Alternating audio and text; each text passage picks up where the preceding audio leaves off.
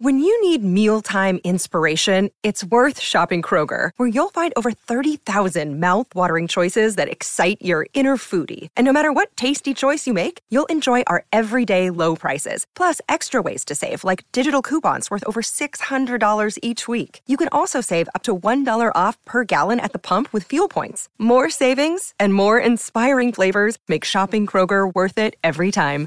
Kroger, fresh for everyone. Fuel restrictions apply.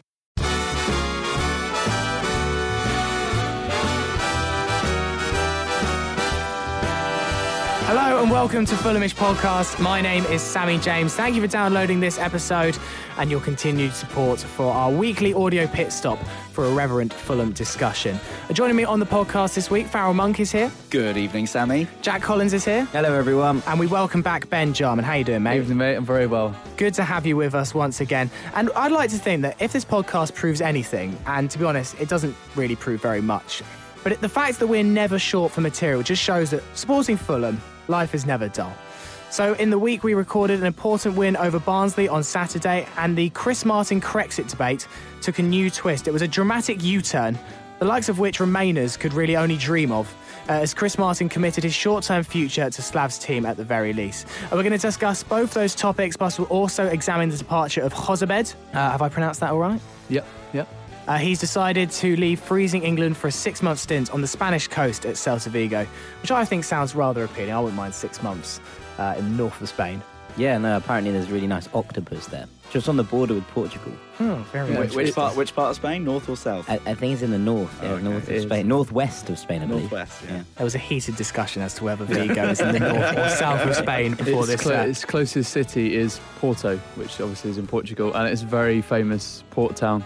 And obviously, the massive rivalry between Celta Vigo and Deportivo La Coruña as well. but we're, we're just going to confirm it's definitely in the north of Spain, like I thought, not in the south of Spain, like you thought. Yeah, you're right. You're right. You're right. yeah. Porto, Porto is near Porto. Thank Porto you. is really nice. It's a really nice white port in Porto.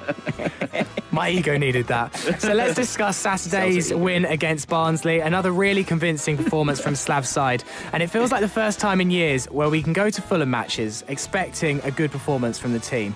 Uh, but it was a potential banana skin. Barnsley were two points above us in the table. But in the end, they were swept aside with considerable ease. Farrell, how big a win was that on Saturday? Massively. We we took apart a team who were gunning for a promotion. They're a good side. You know, we made we talked up uh, Hourihane in the week, and he's on the radar of many big clubs out there. And we made him look ordinary. He I didn't see a you know particularly good thing. He's a neat and tidy player, but he he couldn't. They couldn't get the ball for more than five five seconds. Barnsley. We absolutely raided them. Whenever they tried to get the ball forward, just wouldn't stick for them because we were just hassling them. And we had the ball forward so much. We had it in so many good positions, and we made a good team, a team that's in the top ten of the table, look like a team who are bottom of the table. Um, you know, absolutely dominating them for the full ninety. There was a couple of points where they got close. There was the um, the shot from Adam Hammill that, Hammill that hit the bar that seemed to come out of nowhere. I struggled to think of many more openings for them, and I can think of twenty openings for us just in probably the first half alone. Even though there weren't that many sort of clear cut chances. Yeah, and Ben back on the podcast. Uh, what did you think of uh, Kalas and Martin, uh, who were back in the side? They make such a difference to this team. I think Kalas definitely. Uh, uh, our defensive solidity just is second to none when we've got Kalas back in there. I mean, the just the presence that he offers, and then that supreme confidence that communication will bring across a back four is something that Kalas brings to the table well over a Madl or a Sigurdsson or, or a Ream can. It has actually made Ream look like quite a world beater since his return. And I've just, I've, I think I've also been impressed with Ream as well. He had very good games against Ipswich and has had a couple of very strong home games since then. So he looks like he's really settled in the side. And I think that's down to just playing next to Kalas, which seems strange because Kalas is such a young, younger guy. Um, for him to be schooling someone like Tim Ream, who's nearly 30 now, it is, shows how good he really is. And we should definitely push to get him permanently, even if it does cost us a fair bit. And then Martin, of course, just brings presence up front and that presence of mind to bring other people into play, and that is especially at the four in the second goal. Um, and I think, yeah, just the inclusion of those two brings us up another level. But not forgetting on your point, Farrell, like we did make Barnsley look a little bit terrible at times, and I completely agree with that. But they have been stripped of a couple of key players in the run up to this game, like Sam Winnall uh, and one other whose name escapes me right now. Jack, who's the one that went to uh, Sheffield Wednesday. That is That's Sam Winnall Oh, that that was went to Sheffield Winnall. Wednesday, My but bad. Certainly that. I mean, that was a, a big loss for them. It was quite a cagey first 45 minutes. I thought. Jack agreed with Farrell that we did create a lot of chances, but they had two good ones. There was the Hammill chance you mentioned, and Bradshaw missing quite an easy header. Um, from the free kick in the first half. Our goal and penalty came at the perfect time, though, right at the end of the first half. Yeah, it really did. And I think that, you know, there were there was a we started really well. We had a really, really good opening twenty and we posted about it saying we've had a good opening twenty and as soon as we posted pretty much it it all went it all went down the pan. And um who who actually looked really good for them was was our old boy Ryan Williams in the in the ten, sort of floating about and, and he was ghosting past players at points and it was when he came to life that they really started to, to click up front and yeah, we the point that Farrell made was was about was about Conor Hourihane and how his you know sort of lack of game control stood up. And we said you know our key battle here. I read out our key battle from mm-hmm. preview. Barnsley's midfield general is highly rated by many experts around the country, with his recent form granting him an international call up. However, if Kevin McDonald can stifle the Irishman's creative impetus, it will shut down the hub of Barnsley's attacking play and should curb their threat, which is it's pretty much spot on. I'm going to say so myself. Uh, but it really was. The, the only time that they got into the game was you watched Conor Hourihane drift out wide, and it was when they got that free kick and that chance that Tom Bradshaw missed was the probably the best chance of the game I thought for the for, for Barnsley, and it came courtesy of, of wonderful set piece delivery from Hourihane. And yeah, you're, the Welshman should have done better up, up top with that. But apart from those two chances, and, and the Hammill chance did really come from from nothing Yeah. that it really was a, a one way system. And I think that when the penalty went in, and as soon as we had control of the game, it only ever looked like going one way, and, and, that's how it turned out. If you want to read our previews, uh, me and Jack uh, write them before most Fulham games. Most games, yeah.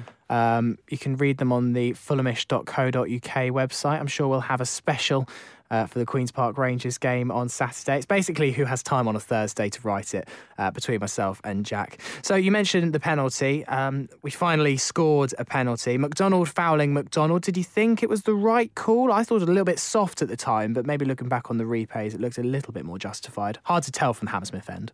I would say that looking back at it, because when you're at the game, you can't really spot all of that, all of what's going on in the penalty box for uh, uh, when a corner comes in. Um, but looking back at the replays, I think we were lucky that that the referee just happened to be looking directly at that when McDonald pulled McDonald back.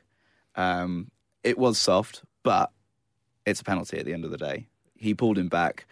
Whether Kevin was actually going to get the ball, we don't actually know, but it's a penalty. He pulled him all the way back. You know, people might actually say you can't give those because then you give 20 a game, but stop doing it then. Well, I given the new. FA rules, I don't think that's a was penalty, isn't it? yeah, absolutely. Yeah, the new implications of FA rules this summer say or this summer it came into play states that you are manhandling anyone in the box and it is a penalty. Mm. And, and even there was a penalty in the first game of the season, I think, that involved Hull when then one of the players was nowhere near the ball, was taken to the ground, and as such there was a penalty awarded to mm. Hull. So going by the, the law and the textbook, that should have been a penalty, and rightly so it was. I'd have been gutted, gutted if mm. that had been given against us. And I remember us saying against Norwich that it wasn't a penalty when Cameron Jerome was pulled down in the box by Scott Malone. And I think if that wasn't a penalty, then nor was it if someone had given that against us. I'd be devastated because it's such silly defending. Yeah, it is silly. To, oh, don't get me wrong. Yeah, there's no need for it, but at the same time, mm, mm, mm. I'm not going anywhere when I play football. yeah, exactly. Ah, I. I'd have gone down. Don't get me wrong. I would have gone down as well, but hmm. you know, I would have been playing for it. So It's weird to try and analyse a penalty, but I'm going to try to. Chris Martin made it look easy. Is there any explanation, or is it just it's finally the law of averages has worked out? It's only our is that two penalties in seven now this season, if I'm not correct? yeah, in all competitions. I don't want to. I don't want to be devil's advocate, here, but I didn't think it was that good a penalty. It just happened to go the other way to the keeper. like you know, like I don't think that's any better or worse than quite a lot of the penalties Yeah. we've missed. Yeah. I think he genuinely just stuck it bottom right, and if the keeper had gone the right way, the keeper probably would have got to Yeah, it. there's uh, I remember Clint Dempsey was probably our worst successful penalty taker. All of his penalties used to be sort of easy height for the keeper, sort of you know the goalkeeper could stretch out one hand and probably get it, but the keeper always seemed to dive the other way. Apart from the one against Chelsea that time. Which we'll never What? forgive him No. for. Yeah. he didn't stop. Need that bloody run up.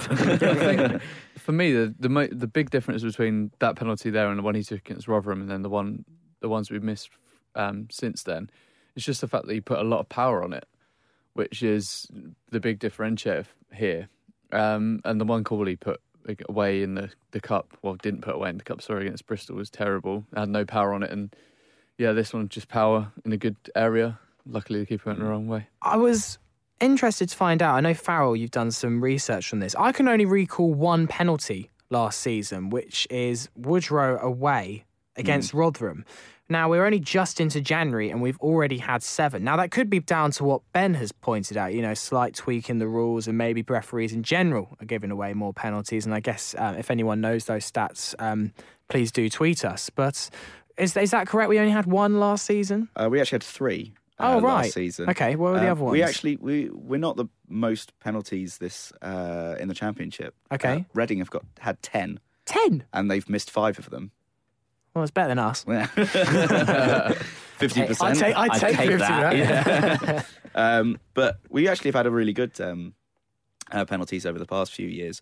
So before this season, I can't remember when the last one we actually, were the first one we missed this season, but before then, we had a 100% record uh, last year, a 100% record 12 in 12 the year before last. We're 12, that's quite a lot. Yeah, and then in the, the Premier League year when we got relegated, we had seven from eight, although the last one we had, we missed, which was from memory, I think it was Steve Sidwell against Spurs yeah. which I was there at, and I was I was really gutted because I thought we were coming back into the game, and we got a penalty with about ten minutes to go, and I thought, here we go, here we go, and it definitely was not go. Nothing was go that season. um, but it's just interesting that we've got so many. I guess part of that is the tweak in the rules, or do you think that it's just generally more attacking play equals more penalties? Yeah, Probably yeah, I'd both. go with Yeah. that. Yeah, being more positive on the ball, getting into the we get into the box a lot more frequently this Mm. year than we definitely did last Yeah. year, as you can tell by the amount of penalties we we got last year, and our positivity throughout the pitch is obviously as a result of firstly in more goals, and then secondly in, in more chances created, and then naturally more penalties as well. Mm. It's like that myth uh, to do with uh, United never getting pen- uh, never getting penalties given away uh, from them at home. But they're just such a good team at home that the ball hardly ever goes in the box for penalties to be given. Really, I've seen what I've seen Fulham score a penalty at Old Trafford. Steve, Steve Steve Malbranque in the FA Cup quarter final. I think that was the first penalty at Old Trafford against United for about twelve years or something ridiculous. and Zat Knight smacked Oh. the bar from the halfway line. I remember that. And then I think Van Nistelrooy scored uh, two in something like crazy 60 seconds. Um, moving on. So, Good second that- half. It's good to know that Brighton that Brighton brace wasn't a you know a new Mm. thing for the Fulham for the Fulham crowd. oh, we've seen it all before. Good. Uh, so, second half, uh, Fulham were scintillating once again, uh, coining a phrase off of Jack. Uh, the cottage carousel in full swing. Um, it seems like when Fulham in front, it's so difficult for teams to get back in the game, Ben. Yeah, I completely agree with that, and um, I think it's just because we we can really stifle teams when we keep possession so much when we go ahead, and, and the confidence we have to keep pressing it throughout the, the team and throughout different parts of the pitch, and we're very good. Uh, just recently picked this up as well in our style of play, and that we're very good from switching from one flank to the other pretty quickly with a searching ball. I know um, that was apparently, according to um, the World Football Phone in this week, that the switch was actually um, pioneered by Graham Taylor um, only a few years ago. Um, well, I say a few years ago, probably a couple of decades ago. But yeah, we're getting very good at switching play. We seem to keep it away, and then we had a we had a point in the match um, that Fulham actually posted on their own channels uh, today. Um, of a 53 pass sequence from back to front, uh, where we kept the ball for just over two minutes, um, that led to a Steph Joe shot. Unfortunately, Steph Joe didn't have his best game at the weekend, so uh, couldn't score that one. But yeah, 53 passes without the other team touching the ball for a total of two minutes, and that's why we can stifle teams when we get ahead.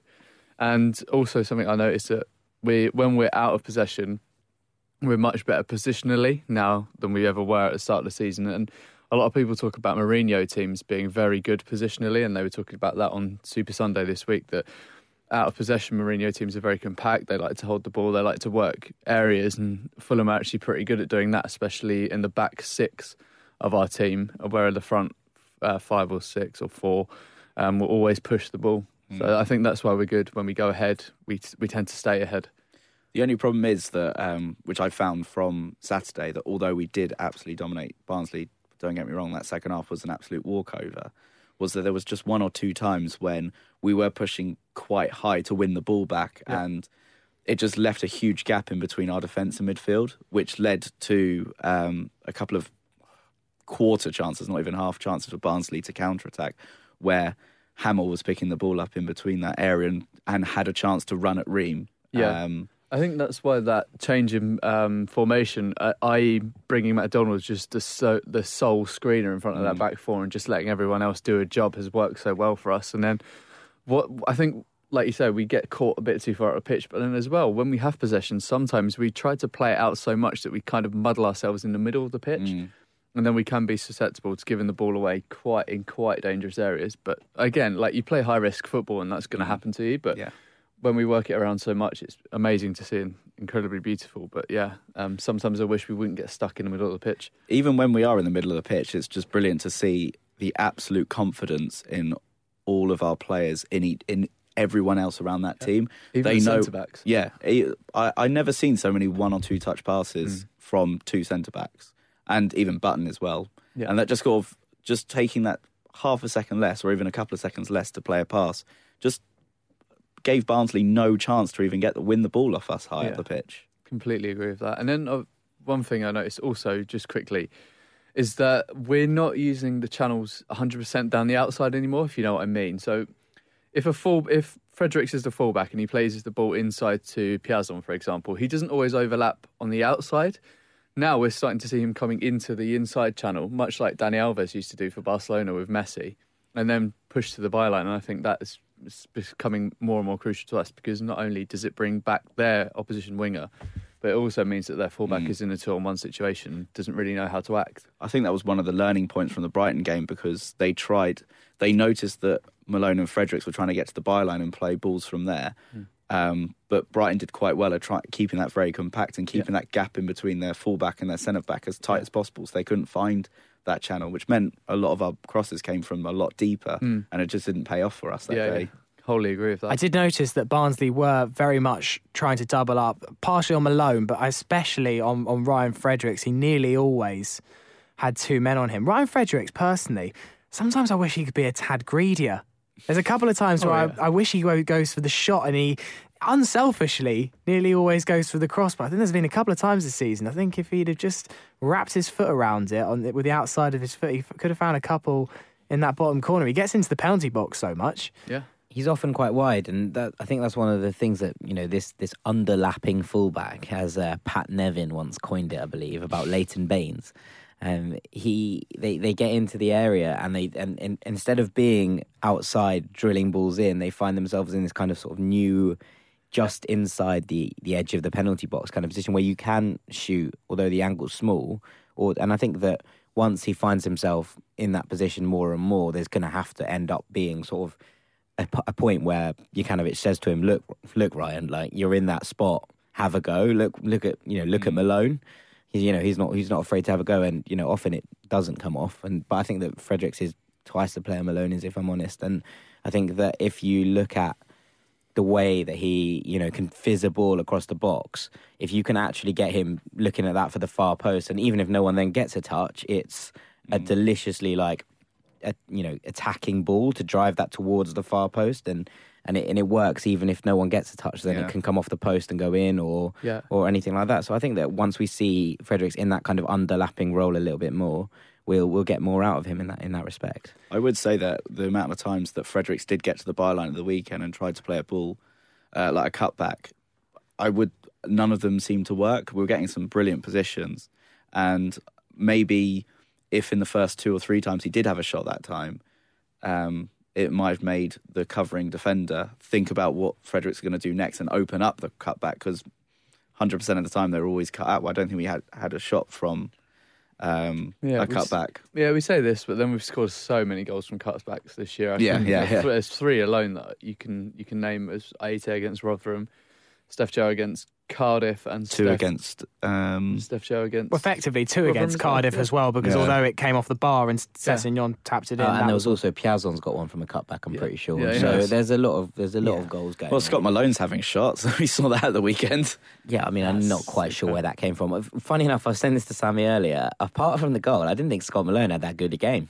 yeah, I think I, would did- agree think with he that. was. I think he was quite poor. In fact, He was in that the- moment. According to some of the stats, he yeah he was in that uh, FPL team of the week, wasn't it? Yeah, he? so he's in the EFL team of the week. So that's not just the Championship team of the week. That's also Championship, League One, and League Two. So it's quite a. have they just given quite- him that for the goal? Like, it's yeah, just they must have done bizarre, because according to a few stats, he only he didn't complete a cross this week yeah, and only had a pass completion rate of about sixty percent or something. It's like a football manager man Sure, of the I'm match sure. where like one of your centre backs they you lose like yeah you lose it's like a draw three all and one of your defenders scores a goal man of the match. Yeah, It was. It was very odd. I, I didn't think that Malone and I, I. While Malone offers an excellent attacking threat, I still don't massively rate him as a left back.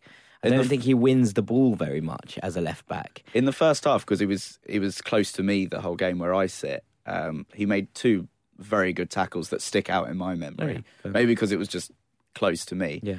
I th- I would say that I wouldn't say it was his best performance, but in comparison to the rest of the team, it probably wasn't as good as everyone else. I would say.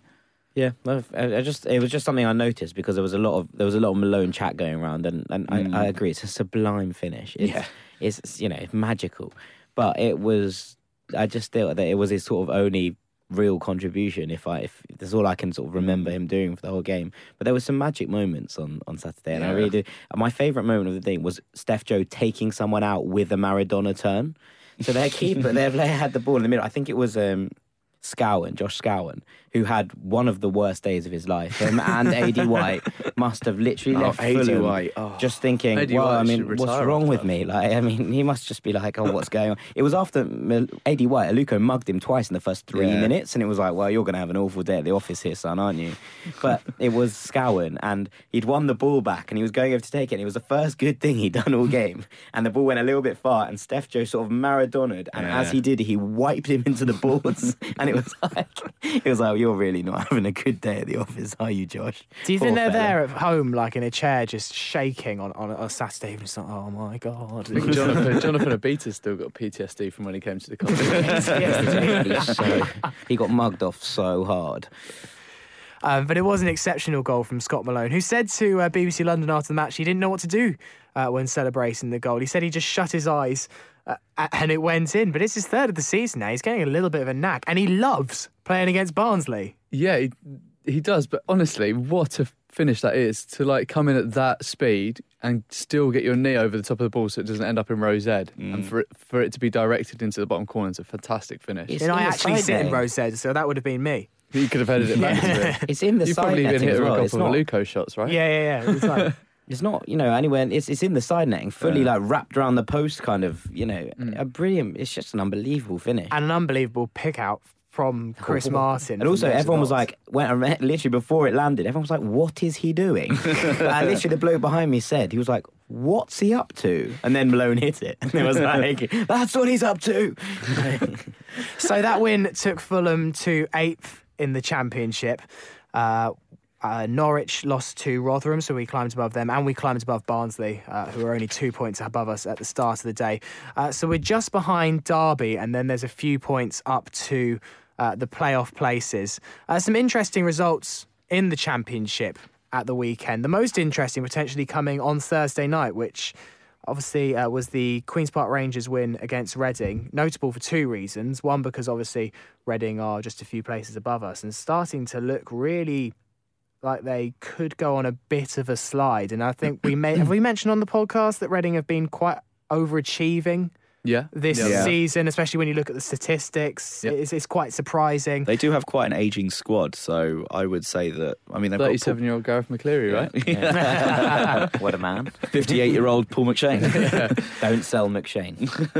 But also interesting because uh, Queen's Park Rangers now with three on the bounce uh, as they go into the Fulham game. Uh, we'll discuss that in a second. But I mean, Leeds are look, starting to look like a bit of a force. Good win for them on Friday night. I spoke to a Leeds fan on Saturday. they're aiming for the top two. They genuinely think they can trouble Newcastle and Brighton. And um, after Brighton lost their big unbeaten run at the weekend, you could hardly blame them for getting a little bit overexcited. Yeah, and also they, they, they've sort of come from nowhere, nowhere. And we were saying, I remember saying right at the beginning of this when we were looking at the teams above us, going, "We're better than Leeds," and because you know you looked at that performance at Elland Road, the, and they were not diabolical but poor. They were they didn't really offer much up front. They seemed a bit shaky at the back, and you know much as they sing about Pontus Jansson being magic, he has done wonders in their defence. Mm. He has, you know, really proved himself to be a Premier League player, and I suppose that you know what Leeds fans will be worried about is if that they don't go up. I mean, he's going to he's going to yeah. be going up one way or the other. But mm. at this rate, he looks like he could be going up in a Leeds shirt. Well, so they do they do have an option to sign him permanently, which looks like they're going to take up. I but thought yeah, they might have could... activated it already, but mm. I, I mean, surely someone's going to pop in and usurp that because you know he he looks a cut above. He looks yeah. you know Kalas esque in um in in some of the things he does. But also they've got they've taken a bit of the pressure off Chris Wood who obviously did really well for Leicester that season that they got promoted. Um, and I think he's a, a, really good player, Chris Wood. He he has quite a lot of options in his mm. arsenal. But Kemar Roofe started taking started living up to his you know mm. potential a little bit, and it's taken a bit of the pressure off Wood. The roof Wood, is finally on fire. The roof is finally on fire. But he um, it's taken a bit of the pressure off Chris Wood, and now Chris Wood looked like he's enjoying his football again instead of mm. sort of bearing the whole weight of the club on his shoulders. And yeah, Leeds look like a really, really impressive unit again. Do you think it's likely that Reading and Huddersfield could be the sides to slide out of the playoffs if any of them are? Because Sheffield Wednesday and Leeds look strong, and if Fulham are going to break into the playoffs, and a lot of fans do seem confident that that is a strong possibility, uh, and you just you imagine Derby must still be gunning for it despite a couple of poor results. Two sides are going to have to drop out. Perhaps this is quite the the easy answer to make, but in terms of especially with regards to Huddersfield and potentially with Reading, you sort of look at their squad depth and you think, have they got enough to sustain a long run? Have you got that that quality and depth, especially with those those two guys? But also, just quickly going back to Leeds, if you're Huw Jenkins, who's chairman of Swansea, and you sat there thinking, have I made the wrong decision by sacking Gary Monk just over a year ago? Is it a year ago? Just yeah, over a year and a half ago. just before Kit. Yeah, who's yeah. who's revitalised Leeds and is looks like he's going to take them back to the Premier League, and then you, you're languishing four managers later at the foot of the Premier League table with someone you're not probably not got a whole lot of confidence in, although Clement is a good manager. Mm. The funny thing about Gary Monk is it seemed like a coup for Leeds to attract someone mm. like Gary Monk, but he was still only a manager with one club. With club, one yeah. club. No real record. And, a, yeah. a season and a half like, experience. He's not got that much experience as a manager. It just happens to be his experience was for a very respected footballing side in the Premier League. He got quite um, a lot of publicity after the, the start of his Swansea tenure because he was, you know, obviously a really good young British manager, I suppose. There was, but and he got a lot of, oh, Gary Monk's going to be the next England manager, yeah. and there was a lot of that after he won. I think he won a man of the, two man of the months in about four or something like that. And he did he did do really well. And I think the, back in the day, I wrote an article about Kit Symons and Gary Monk and how using a homegrown manager with the club's best interests at heart um, could have had a positive effect on on the club. And it was pretty much as I wrote that article, Swansea started a slide and Gary Monk got sacked. And then about four weeks later, Fulham started a slide and, and, and Symons got sacked. And it was it was one of those where it's all it all sort of went so well for a little while. It was all very fairy tale. And then it just sort of dropped out. But I think Gary Monk didn't necessarily get a fair crack of the whip at Swansea. So next up for Fulham is Queen's Park Rangers, uh, the derby on Saturday, 12.30 kickoff uh, UK time. It's on the telly over here on Sky Sports. So if you're listening to this overseas, I imagine uh, there'll be a good stream for you to watch. I know a lot of people managed to watch the Barnsley game on Saturday because it was on telly in somewhere in Scandinavia, I believe. So and in America as well. Yeah, so, really. Yeah. So I think quite a lot of people were able to watch the Fulham Barnsley game uh, on Saturday, and you'll be able to watch uh, the Rangers game this Saturday as well. Typically, as I just mentioned, we seem to be playing them as they've hit our, they've hit form after being pretty much terrible ever since they recruited Ian Holloway. They weren't very good against Reading. I know they won, but mm. uh, actually watching the game, they were quite poor, and Reading should have buried them to be honest. And it was, you know, it's a, it's obviously a little bit worrying that Reading play a little bit like us in terms of they like to dominate possession and and try and carve chances through like intricate passing play, and they couldn't break down QPR. So then maybe that's a slight cause for concern, but. actually, apart from the goal, QPR didn't create very much, and they weren't. And also, even the goal, I'm not sure they mean to do that. I don't know if you've seen the I haven't goal. actually. Um, it's a sort of, it's quite a good ball. It comes back from the fullback, and a player instead of shooting, sort of drills the ball behind the centre back, and Mackie just taps it in. It's almost like an inch perfect cross, but I'm almost hundred percent sure that he's not trying to do that. Like I'm pretty sure he's shooting and has just scuffed it, and it's just fallen in the right place. But you know, I think that QPR are there for the taking uh, at the weekend, and we we we need to be putting that to bed. And then not only they have won three league games in a row, but they did have a pretty terrible loss against Blackburn in the cup only seven days ago. So, and then their other two wins were against Wolves and Ipswich. So we maybe might, maybe I'm getting a bit carried away with QPR's form. Yeah, I think you potentially could do. I mean, when we played Ipswich, they were diabolical. Let's put it let's put it nicely.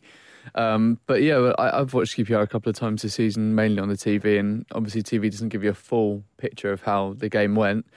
Um, Sky are going to launch their own QPR channel soon, aren't they? Just, probably uh. Sky Sports QPR, one of Yeah. pop-up ones. yeah, Tony Cascarino.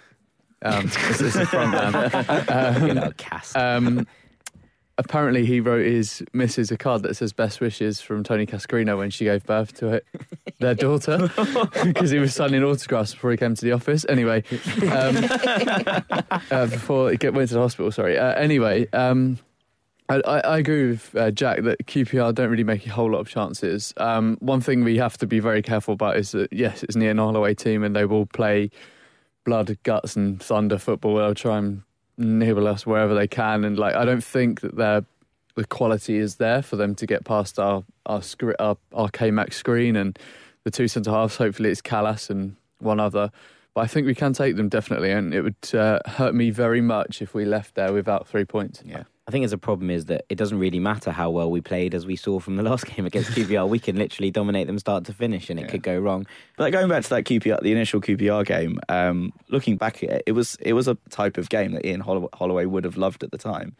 Um, but all QPR had were just aimless shots from God knows where. I, it was one of those ones we cast our mind backs. How did we come away losing that game after having two penalties as well Don't- for a start? don't- I don't- know. don't anyway, sorry. again. Scrap that, Sammy. Yeah. It never happened. It never happened. Little- Edit that one out. It will be interesting though to see how this team cope in what's going to be quite a high pressure atmosphere at quite Loftus Road. I imagine their fans are going to be up for it after winning three in a row. Obviously, Loftus Road is not an easy stadium to visit. The fans are right on top of you. It's a very compact, small shithole that's difficult to visit. I mean, I hate QPR more than anyone, but uh, you know, you can say something for their stadium, which is at least it's not Griffin Park. yeah. But yeah, you're, you're right, and it's one of those where I think that what we really need and really need to respect on on the weekend is we need a strong referee. We really do because you can see players like Kenny and Johansen getting absolutely kicked to shreds, and I think that if QPR tend to get away if they get away with that at home in front of their home crowds, it's gonna it's gonna rile everyone up. It's gonna you know make get that get the crowd working behind them because it's obviously gonna be you know thunder and, and blood and all the things that Holloway loves. And I think that we need to stray away from that because that doesn't suit us. We're not good at we're not good at that. We don't need to do that because we're a better footballing team than they are, and we need to play our game, keep possession, win the ball, frustrate the fans, make sure that they've got nothing to cheer about, keep the ball, and and and, sort Yeah. of just wear them down until the point where someone does something stupid. Yeah. You know, they lose a man, they lose their heads. Bam. There's one player that's come back recently, uh, who I'm actually a big fan of, but he's been there for quite a while now. Is Jamie Mackie, Yeah, who player. he's a brilliant player. I, I when they got relegated the first time, um, when they had this superstar squad, but their standout player was Jamie Mackie, who'd been there for quite a few years. Um, We were I- linked- we were yeah, linked with I him that summer. I was desperate. I was absolutely desperate for Fulham to get him because I thought he was he's so direct. He knows where the goal is. He he he's kind of got a James Milner about him that he does a lot for the team, but it's not just scoring goals. It's he creates a lot of chances. He's a He ha- honest, hard-working Yeah. kind of player who doesn't deserve to be loved by a club like QPR. Um, so, news broke on Friday that Chris Martin was back and available for selection against Barnsley. Uh, caught me off the hop, to be honest, and we've had a couple of chats on this podcast the last couple of episodes. Pretty much resigned to the fact that Chris Martin wouldn't be playing for the club again. Although we did speak last week about how Derby had signed David Nugent for two and a half million, and that we thought that why would Derby still want Chris Martin back if they've just spent two and a half million pounds on a new striker, although they were looking desperately short of uh, firepower uh, on Friday against Leeds. They probably could have done uh, with Chris Martin. So it was announced that he'd be back available for selection against Barnsley. He was then picked. Uh, Slav said before the game, uh, We have resolved this situation inside the dressing room, and he's committed 100% with us. We believe in him, and the team believes in him too. Now, after the game, he said, I don't know why people ask me about Chris Martin so much. This is not his first game for Fulham. He did not refuse to play for us. He is a professional football player. He was a little bit confused with the situation, and now he has a clear mind. Well, now we're a bit confused with the situation. but I Thanks, mean, Slav. if Slav said he did not refuse to play, then why come out with the whole we are not a train station after the Reading game, where unless it was something lost in translation, he seemed pretty angry with what was going on. It, I, I, but then I don't Unless, know. unless the whole thing is Chris Martin said to, to Slav, I'm not sure what's going on. I've heard these things from McClaren. I'd be interested in hearing what both things have to say. And Slav's gone, no, you're not playing. This is not a train station. You're not playing. And then when people asked him about here, that's got, you know, sort of twisted a little bit and to say that, oh, he's saying this, when maybe it was just a question of he said, look, what are the options? And Slavis has gone, well, that means he's not got his head in the right place. So we need to get sure his head's in the right place before he plays again. And, you know, that's not impossible or unreasonable from either party, in fact. So you reckon that it wasn't Chris Martin's decision to not play?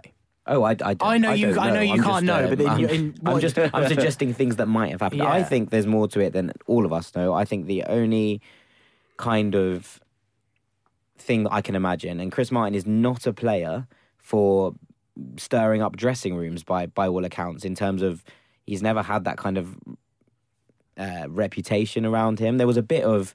Uh, there was a bit of he was sort of the dressing room leader at Derby when there was a bit of chat about him not necessarily getting on with the the Clement regime, but there's speculation that there's more to that than Chris Martin and Paul Clement might wish to, you know, care to admit. So, you know, we're not going to delve into that. But I think there's obviously some sort of personal issues in here that mean that the club aren't or the player isn't going to come out and say things. And if he's willing to, you know, play again on the weekend, I think that there's much, there must be something more to it. Because I don't think you do that. I think you either stick to one gun or the other. From a footballer's point of view, if you have a problem, who do you talk to? do Your you talk to? Yeah, I was going to say, do you talk to your agent? Hundred percent. Okay, and then who does the agent talk to? Do they talk to the manager, or is there someone else? Is there like a player liaison potentially Ideally- between them and the manager? Yeah, so every single club, regardless of what tier they're in, has a player liaison agent who will probably talk directly to the player, um, who will help them from anything from setting up electricity in their house to getting them some new boots to helping them with the correct mortgage from their house. And then they will also talk to the board of directors. This is the player agent.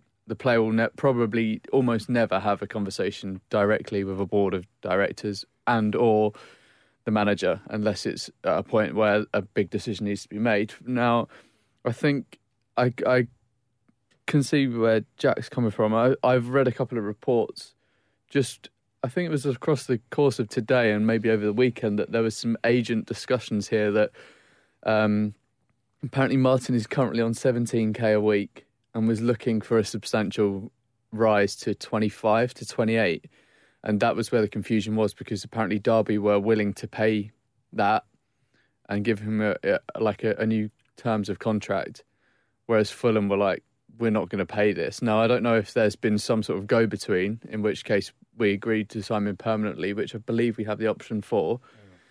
And then next summer give him a contract that's like 21 or 22k, in which case he'd probably become one of our top earners or whether it's been agreed that he will see out the rest of the season here at Fulham and then he'll go back to Derby and earn 25k, regardless of what league they're in.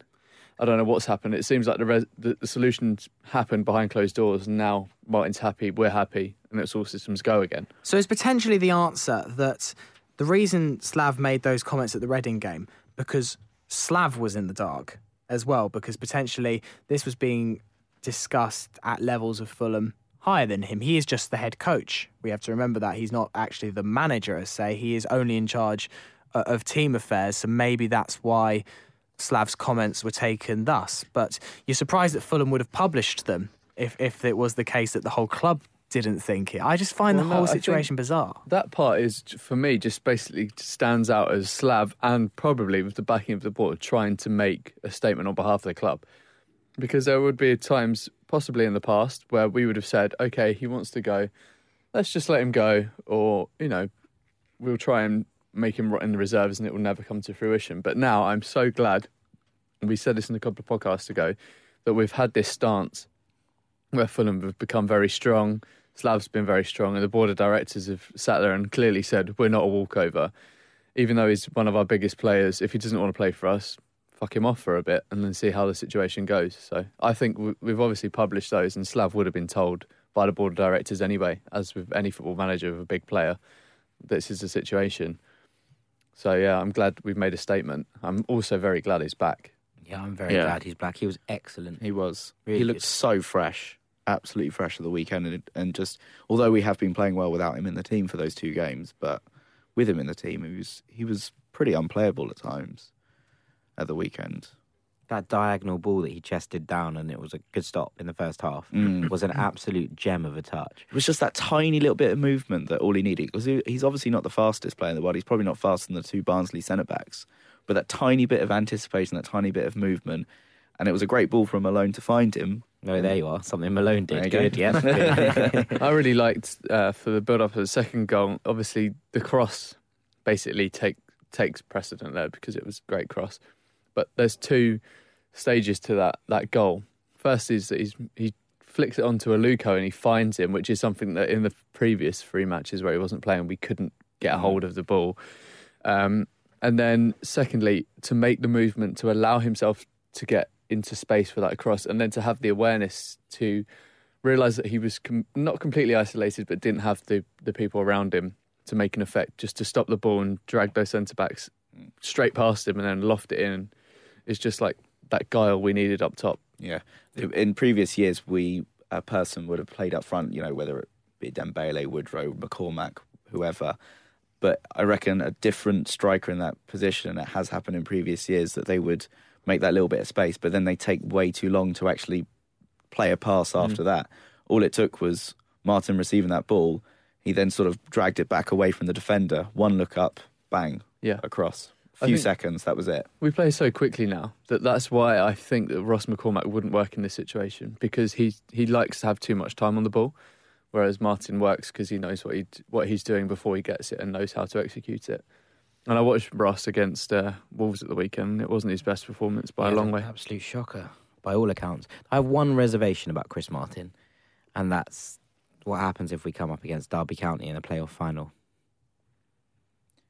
Well, we Well, we need to we draft play him in disguise. Yeah. That's just one of those ones. Like, I just, we let him wear a Cauley Woodrow Yeah. mask. I think it's just one of those ones where we're, we're, we're like we're saying all these things, and it's so good to have him back. And he was he made such a difference. He really did. And I thought we would, you know, we looked so sharp in attack, and we looked like we had so many sort of options. And it's just really starting to get to me that I think this is just You know like one of those To- things. That Venezuelan striker with the ginger hair looks just like Chris Martin. Where did they get him from? we just signed Hugo Rodallega on a one-day deal. that. It's Blue Monday today, and I wasn't really feeling it until that comment. So cheers for ruining my Monday, mate. yeah, it's Like, I really just appreciate that. Like, I'd written in my notes, like, we're just getting to the edge of the playoffs. Like, we're heating up at the right time. We're really strategically placed as dark horses to jump in there at the last. We're doing a Green Bay Packers and getting hot when it needs to be hot, and now you fucked it. I'm really worried. Cheers, like, mate. Who- serious- who will- seriously Who will worried Chris about. Martin root for? Oh, Us, obviously. He's Well- until he dies, mate. Yeah. See, He's never the badge. Never in doubt. Did you see Fred? Did anyone see Ryan Fredericks' tweet? Called him Yes, snake. yeah. I that. that was amusing. But also, some, someone you know pointed this out to me at the time, and it was one of those things when Chris Martin scored. The pretty much like the entirety of the squad were over to him. You know, they- mm. everyone came over, and that doesn't strike me as the response of a team to a man that's just gone out on strike on them. yeah, I don't think he has. yeah. No, I know, but that's what I mean. It's one of those yeah, things I'm- when people I'm are saying like, that doesn't like you know much as they're making jokes and whatever about it, and that's that's obviously part of it as well. You know, if Fredericks feels comfortable enough to be like, well, he um, is obviously one thing, but like to see them all respond to him like that is obviously positive, and obviously shows that he's part of sort of a, a team and a unit. So, Yeah. you know, that's good. Other news that broke on Friday was uh, Jozabed leaving. Uh, he was joining um, Celta Vigo on a six month loan, only six months after his £4 million move from Rayo Vallecano. Rayo Vallecano. Rayo Vallecano. You- A double L's are pronounced as a Y. Okay, Rayo Vallecano. Okay. Now, Ben wrote a brilliant article on Friday, which was called Adios Jozabed. And it was it was very much a what might have been article for Jozabed. I think we were all very excited when he joined. Uh, it was a, that's big money for a championship side to spend. Four million reported four million pounds. Uh, we've spoken at length at last season how he scored both against uh, Real Madrid and Barcelona and was a standout player for Vallecano as they got relegated to is it Serie B? No, It's uh, called Liga Segunda. It's called uh, La Liga One Two Three now because it's sponsored by Santander and uh, their One Two Three account. That's the most confusing thing. Very, very weird trivia. But yeah, even why. even Spain has sold its soul to uh, Unfortunately to the so. the first one called La Liga Santander. It's called La and the Liga other one's called La Liga One Two Three. yeah, the Liga Santander One Two Three account. Goodness me. What division are you in? One, two, and three. It's weird. It's even more strange because um, past La Segunda, you've got all the regional divisions, so like two A, two B, three A, B, and C. So you don't know what league you're in, basically. But Ben, the main point from your article was just how he is a good player just at the wrong time for Fulham. That was, that was the crux of your article, but maybe go in a bit more in depth for those that haven't read it yet. Well, yeah. So for me, I think I'm a little bit biased, but Jozabed over the past sort of 12 to 18 months before his move to Fulham had been a vital cog in a Real Vallecano system that is essentially run by what is known in the in the Spanish world as a as a probably a bit of a nutcase manager in Paco Jémez, who used to play centre defensive midfielders as centre backs and stuff like that, and he really shone in a system that allowed Vallecano to play out of the back, even though they weren't particularly good at it. And him and Roberto Trashorras in the centre midfield had a really silky, smooth partnership. It would be Jozabed would assist the players and get the ball out wide for their wingers, whereas Trashoras would do all the dirty work um, on behalf of Jozabed. And then, uh, unfortunately, last season, Vallecano, despite all their promising early season form, sort of transcended into a, a really bad slide where they couldn't get any goals and they were, they were letting in a lot at the other end. And unfortunately, it led to them being relegated on their last day in somewhat unfortunate circumstances. But yeah, um, and then the move here. Apparently, he was on on the verge of signing for Sevilla, who defeated Real Madrid at the weekend and their 40 game unbeaten run. Sevilla, obviously three times champions of the Europa League in a row, um, qualified for the Champions League this year. And obviously, when we signed him, it felt like a bit of a coup for the club. There was some nervous, initial nerves in the fact that we feel like we'd really got ourselves a player here. And obviously, based on his form last year, I was very excited and I thought he could make a real difference to the team. Not only because of his quality and the fact that he could play more than one position, but obviously, when we saw him take to the field in a couple of the championship games, he did look like the physicality, the speed, and that those elements of the game really took him by surprise. And the shock, obviously, of being in Madrid, which is a completely different culture to London, obviously does make a difference. Not being able to speak language as well, but he's a great player. He feels like more of a Premier League player because he doesn't want the harem scarum sort of end to endness of the Championship. He would prefer the structured, sort of free flowing football of the Prem because that's La Liga's highly tactical and you get a lot of space, or not a lot of space, you get a lot of time, but not a lot of space. And it's up to him to create that space, which is very similar to the Prem, which is why I believe that at the time we signed such a good player, but the way we're playing now, too fast for him, too physical, and that's why slightly wrong place, wrong time. Do you think there's a possibility in a dreamland that if Fulham got promoted, Yeah. that Jozabed could return to Fulham and have a key part to play as a Premier League player? Which sounds crazy that we'd loan out someone because now we, we don't we don't trust you for the Championship, but as soon as we reach the promised land, then we'll get you. There are a couple of players that I think have done it in the past. Obviously, none none spring to mind right now. But the way I see it is that he, should we be promoted, I think a good comparison, although maybe not the same caliber of player, would be to someone like potentially Gaston Ramirez at um, Middlesbrough, who's obviously their creative hub. Isn't the fastest player, although his goal the other week was breathtaking. But I think Jozabed could could offer that that incision, that incisiveness, that, that playmaking ability that we could have in the Premier League, given the, the more afforded space you get given in that league. As you say more statically. Was he? Is he as good as Bryan Ruiz? Because he was a phenomenal footballer. Well, when we first talked about him and his first couple of games and the, the Middlesbrough game in the cup, where we were obviously blessed to be christened with that no-touch turn, the Jozabed. I think we called it the Jozabed turn, Jozabed potentially feint. the Jozabed feint, hmm. Where he lets the ball run across his body to give himself some some space. I think that's the sort of thing we would see. And Ruiz had the same sort of thing, that, that languid style that makes him look so relaxed on the ball, and it makes him look like he's not trying, when in fact, like he is trying. It's just his way of expressing himself, and it's a very Spanish and very like continental way to play. It doesn't Mm. He's always have to be blood. So in, so intelligent. The way Yeah. he just he'd have like four players around him, and he'd still be able to just Yeah. pick a pass, and the pass just wouldn't be luck. It would just be forceful, precise, Yeah. and I think that's such a talent. It's such it's it was beautiful to watch at times. I you know, things it, things weren't going right for us. Yeah. It's easy to point fingers, but I loved watching him play. Yeah, there are def- definitely some comparisons between the two players. I 100% agree with that. We were blessed, blessed to watch Ruiz. For me, it was. We I know, I. I, I believe so. I, I completely agree with you. I think that at points we saw things that were, you know, nothing short of magical. That chip against Everton stands out as just one of the most technically brilliant goals I've ever seen, and just some of the some of the things he did with the football, you'd be like, "Oh, just, you know, unbelievable. But he was lazy, and Dave from H three didn't think he was very. Right, so we've come to the end of the podcast. If you want to read uh, more about Jozabed and Ben's thoughts on Jozabed, uh, please go to fulhamish.co.uk. Uh, it will be the second article down uh, called Adios Jozabed, or at least for now. Is that what it's called? yeah. It's a great it's a great article. I read it Very, earlier. very good. Thank Wo- you. Very much worth a read. Uh, so it has come to the end of the podcast, and it is time once again for Secretary Jack to name this episode. What are you going for, please, Jack? uh, I think on another one from you, Sammy. That's two in a row. Uh, I'm going to go for the cottage carousel.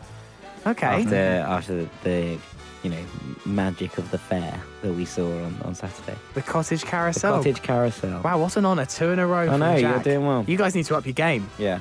My submission was going to be is Celta Vigo in the north of Spain.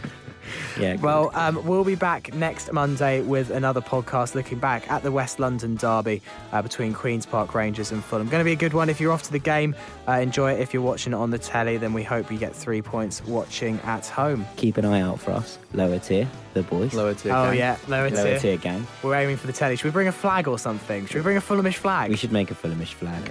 Okay, well, well, we'll do some arts and crafts in the week and we'll post it on Twitter if we get round to it. Good. Uh, so, um, thank you once again for listening. Uh, please go and share the podcast uh, with anyone that you think will enjoy it. Farrell, Ben, and Jack, uh, we'll see you next week. See you Adios.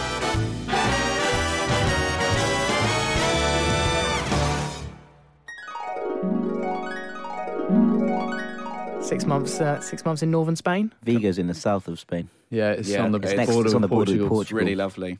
What? Can, can Apparently, I? they do yeah. really nice octopus there. They do. It's a very big port town there. yeah. I googled where Vigo was, and it's north of Portugal. Yeah. Yeah, therefore in the south of Spain. It's in Galicia. What? Yeah. I'm really confused. I've confused. been. Yeah. I'm really confused by Porto, this. I yeah. thought it was in like the north. Its closest city is Porto. Yeah. Which is really nice. So that's not making it. Doesn't that make it in the north of Spain? No, I think no, we I should. think send, it's in the I think we should send you on a six month loan to the Vigo um, Podcast. Celta Vigo Yeah. podcast. I still you think can I'm learn right. all about it. Just what's going on? It's in the north of Spain. It's in the north of Spain. I told you it was in the north of flipping Spain. Are you trying to wind me up? Yeah, you're right. I, sh- I shouldn't have gone with the crowd, even though I've been there.